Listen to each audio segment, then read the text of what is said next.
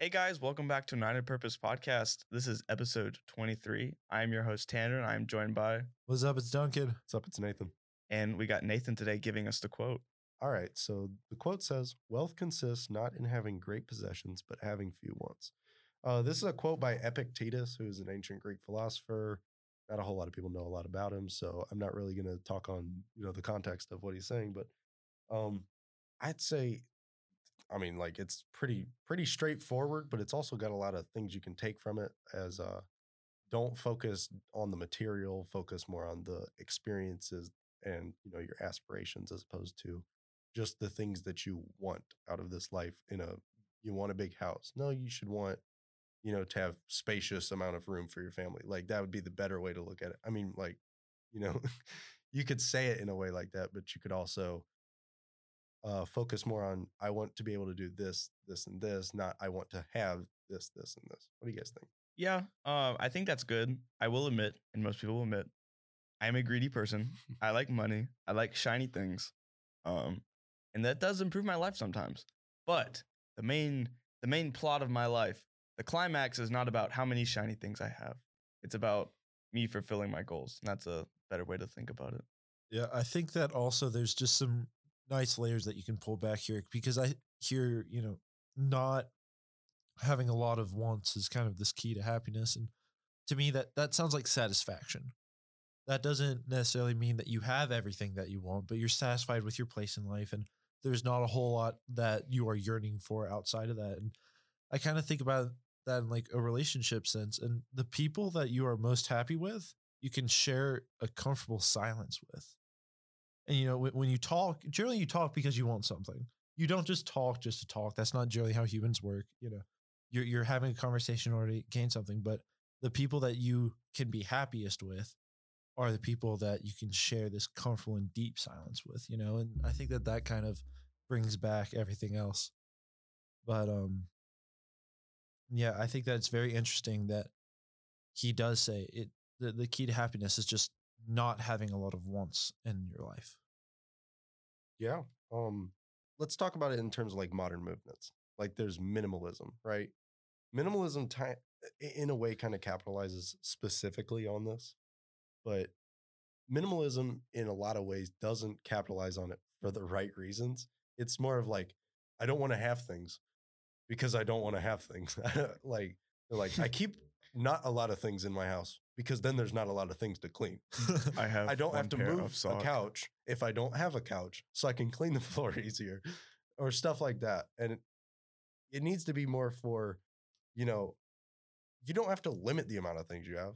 Just don't make that your goal. Don't focus on, well, if I do this, I get this and insert material thing.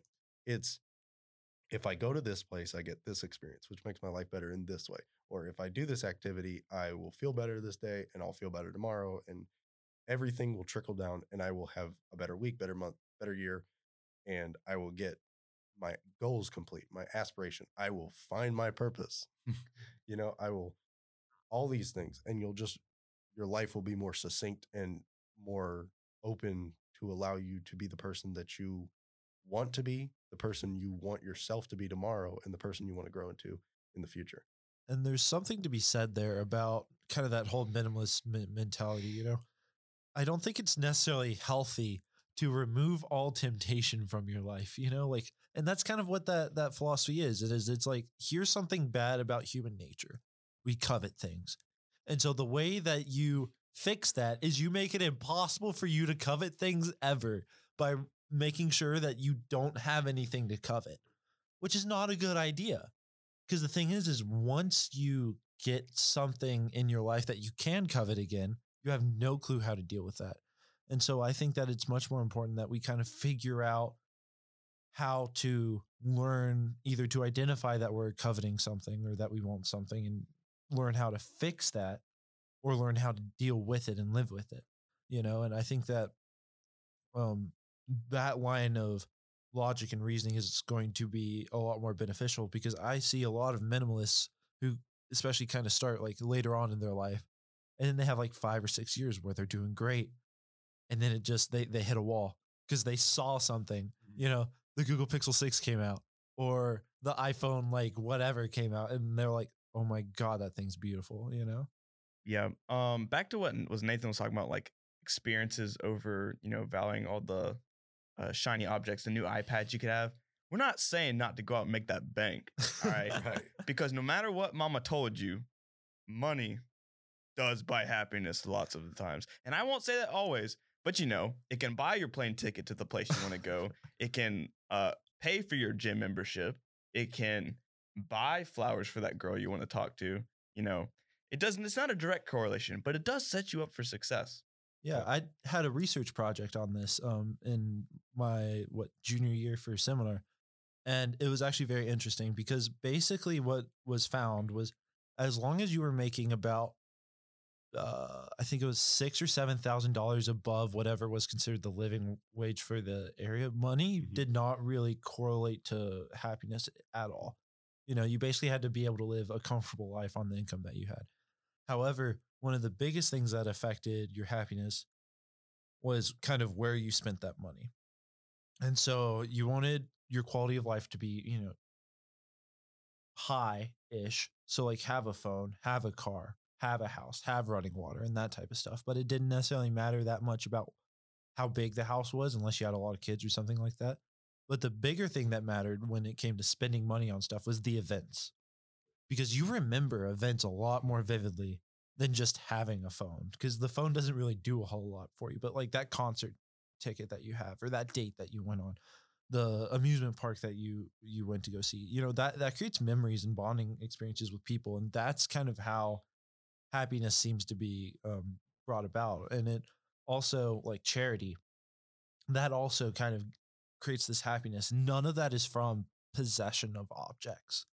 You know, you're almost giving up some money to go have this intangible thing that ends up making you happier. You just described the plot. Have you seen this the Expedia like travel agency commercial? As Ewan McGregor walking through and he's like, "Do you think you'll regret the things that you didn't buy in life or the places you didn't go?" And he like walks out from like a like a studio and it has like a big Bitcoin in the background. He Yeah. walks out onto a beach. That's good, good music. I haven't Yeah. seen it, but they have a point. It was a super. Was it a Super? I, I Bowl think it was a? Super Bowl commercial. okay. But i- exactly, like, are you Yeah. gonna regret the the the new car you didn't buy, or are you gonna regret that you never saw the Grand Canyon? Yeah. You know, Well, in a way, we as humans like a good narrative. Like, I mean, your life is a story, and you're gonna it's good tell. for the plot. we, well, you're gonna tell your story to other people. When people ask who you are, who you were, you have thoughts and ideas about certain places, mm-hmm. experiences, and things that you have lived through. And so, I'm gonna tell you right now, if I picked up a book, and it was a story about Joe, and Joe works 40, 50 hours a week, and then goes home and goes to bed and doesn't do anything except go to Florida once a year on vacation, I'm going to tell you what, that's going to be a really shitty book and it's going to suck. Or a movie with the same plot. Make your life interesting. Do something, make like do something unique, you know? Yeah. Learn a skill, go to the gym, be, be athletic, be the best form of yourself that you can be to create like the most interesting cuz like think about your grandparents.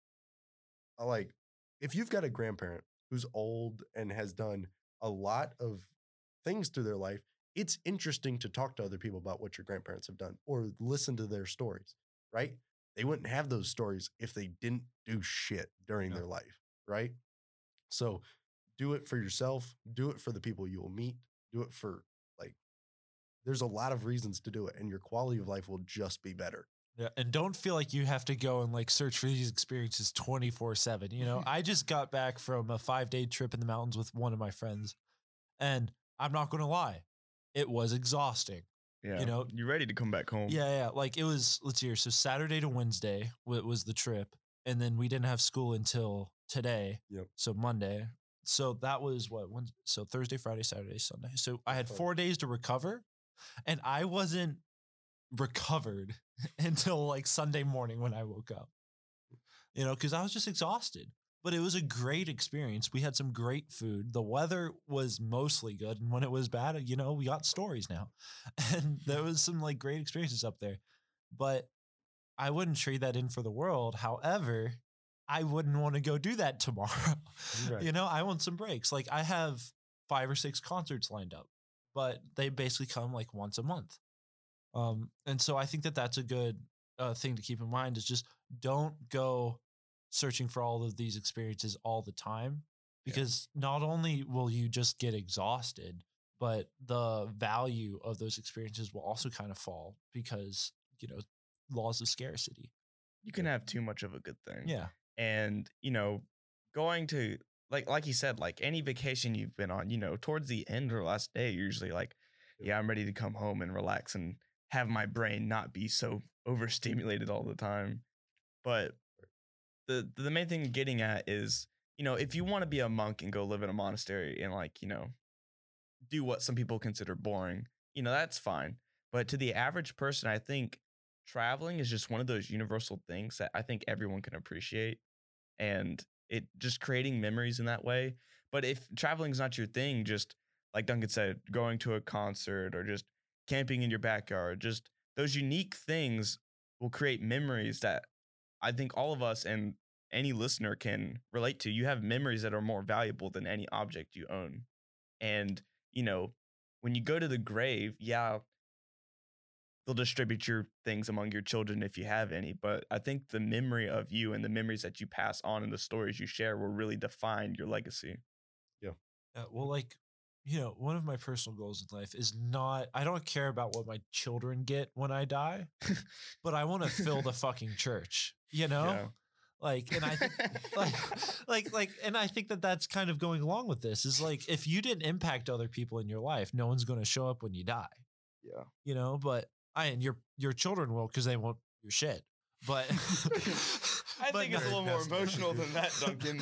but no one else is going to show up like but if you if you go out and you live a full life and you go and impact a lot of other people you're going to pack a church you know and then i don't like yeah you'll be dead for it but i think that that's very important and cool and maybe like that's going to impact a lot of other people too Yeah.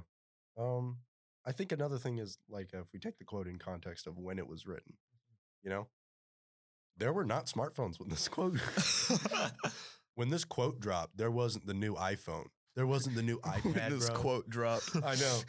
you know, it's like the was- new Donda album. I know. this but, quote like- dropped on the iStone Air. Bro, did you hear the new quote that dropped last week? Yeah. No, but like Found it on the abacus. no, but like there weren't cars, right? So to an extent, Epictetus couldn't have predicted a world where being covetous was literally entwined with the nature of work that we Mhm. shuffle off. Like 90% of hustle culture is because you want the new car, because you want the mansion, right? It's it's not be, because you're going to be able to buy the place that your family can grow up in and you can provide good good quality space for your children, yourself, for your mind, you know, and for who you want to become. And you know, hustle culture is great, but it's also you know, it, it it's overpushed sometimes. And especially on college kids. right? It's like you had fun this weekend? Like I know the amount of times that I see a TikTok or an Instagram reel that's like, yeah, bro, I skipped the party because I wanted to go work 90 more hours this week. And so, and guess who's going to be the boss tomorrow? I was like, "Mm, no, Yeah. you'll work middle management because, you know, you, you don't have any creative ideas. but, but, um, the thing is, is you don't want, when someone asks you, what have you done for the past three months that you're really proud of working on?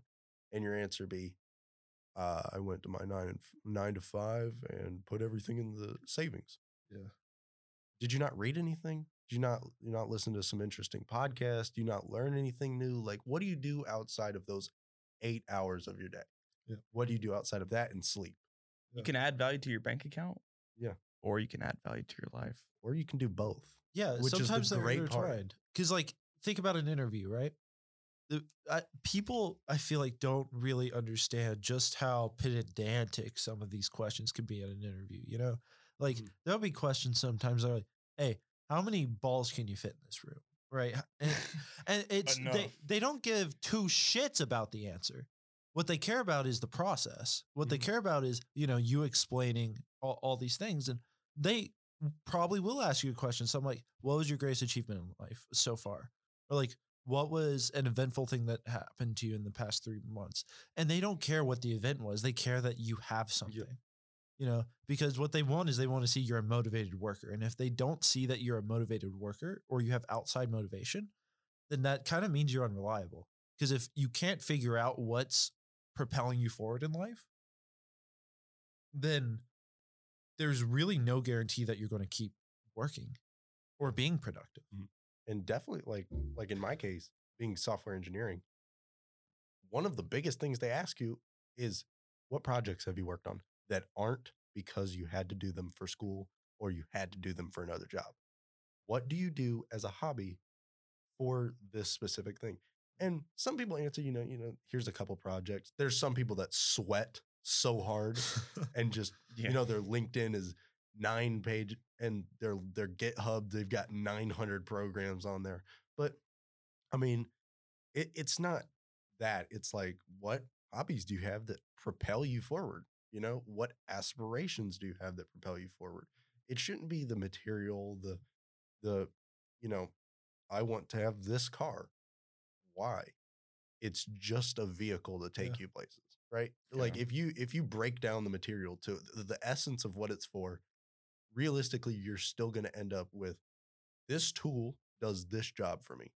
Yeah. well what job does experience do it makes you use your tools effectively 90% of the time. It makes you because with experience you can learn how to use something better learn how to use something in a different way uh, or just affect your mood and people underrate mood all the time. Like if i wake up and i'm feeling productive a lot of times that day is going to be kick ass. I'm going to get some work done i'm going to work on a hobby i'm going to i'm going to work out i'm going to eat good food i'm going to i'm going to enjoy my day right and that doesn't mean every day has to be great but a lot of times when you have good good good days and really really shitty days your average mm-hmm. day will in general just start shifting upwards Yeah. your your average day will just be better because in that way you're also working on self-discipline so that's useful And like with the car thing, right? If your car is your motivation, if you want the new car, the issue with that is that's based on interest. And your interest will fall off. You know, you will maybe have, let, us say you work a job for a year. A, a year is probably the max amount of time that you're going to want to spend investing on this car, you know? But if you have a connection, let's say a person, you know, whether it be a grandmother, a mom, dad, a significant other, a sibling, or or kids, you know, you working for them, that's not that commitment's not changing in a year. You know, it's not changing easily in a year. It- there's nothing that's going to stop you from wanting to provide for that person, and that's a lot different from that car. You know, and those relationships are fostered by experiences and by connections that happen outside of work because you're not going to connect with those people by working that nine to five and sleeping and eating. You know, you got to do something else. if you're struggling to find new experiences, you definitely just have to go out into the world with an open mind.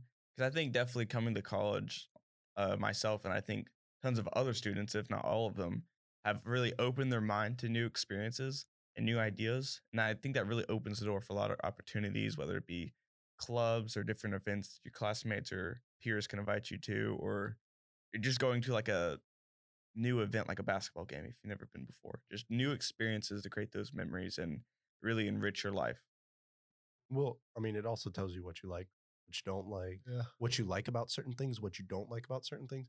Like I know there are people that love working on computers, but there are people that like working on a computer because it's simple and this they can take it anywhere with them, not because they want to work on program and build code and do this, this, and this. Well, that's all part of owning a computer to an extent. It's just you don't want to do that other part, right? And you learn that through experience. I know there's a lot of kids like they're really trying to push and they've been trying to push this for the, about the past 10 years and probably more is getting kids into coding getting kids into computer science because you know traditional schooling system doesn't want there, there's not a lot of room in the Yeah. traditional schooling system for a computer based uh program class right? And Learning how to do a trade is seen as yeah, lesser Next to level. an extent. It's next level education. It's yeah, not, it, it's all like, oh, you'll learn that when you get there, Yeah. right? Well, there's a lot of kids that just see it as, wow, like the amount of people that I talk to that are like, you're in computer science. That I couldn't do that. I'm like, dude, you have no idea how like, like it's pretty easy. Yeah. Like if you've got the right mindset about, it, and a lot more people are, like they got this quote unquote math brain than they think. they just don't have the theoretical uh, integrals and derivatives Yeah. calculus math brain. They've got the functional engineering, computer science, you know, you know, brain to pay, brain to physical object type of math. You know, you understand something because it's before your eyes, and you know that that really needs to be presented more. But that's something that I work on, and I don't just work on it because it's my hobby and I want to have that. But especially being in college, a lot of times you pick the job that you want based on the job you want to work, not because you want to, I don't know, get the things that that jobs provide. And I know there's a lot of people that do pick their job based on, you know, I want to have enough money to go and do my hobbies. And and that's fine for a lot of people, especially if what you what you want to do doesn't make any money and it you know, it really just works in your favor uh, to be able to get those experiences better through something like that. I definitely think that if you can build a Lego set, you can code. Like- yeah, that's kind of true. Yeah. Well, like my engineering degree, we're going to have to learn to code in like three different languages just as a kind of a byproduct of Mhm. of doing our work. Like right now we're working on VBA and Excel. And like it's not hard. You it's not about the complexity of the code. It's just it's more about knowing that it can be done. Yeah. Which surprisingly is a really good analogy for life. Like a lot of things aren't hard to do. You know, it's not hard to go camping. It's not hard to start a fire. It's not hard to like set up a tent. You just got to know it can be done, you know? And then once you know it can be done, even if you're inexperienced, the longest it's going to take you is about 30 minutes, but you're going to be able to do it. You know, it, it might be a bit of a struggle, but you can do it. And then, you know, you'll probably feel pretty accomplished Yeah. because a lot of people in this world, especially, like they just don't know how. They just give up. we try we try to give you guys something to go out on every single week. And wrapping this episode up, I want to say work on those hobbies. The those material ones, we're not saying you have to get experience as in experience go get a plane go get on a plane ticket and go somewhere else because where you're at right now is not good enough to get experience from. But work on those hobbies, work on building the person you want to be tomorrow. Work on uh doing doing what you do not for what you will get but for who you will become and uh, i'm nathan and signing off and we'll see you guys next time Goodbye. See ya.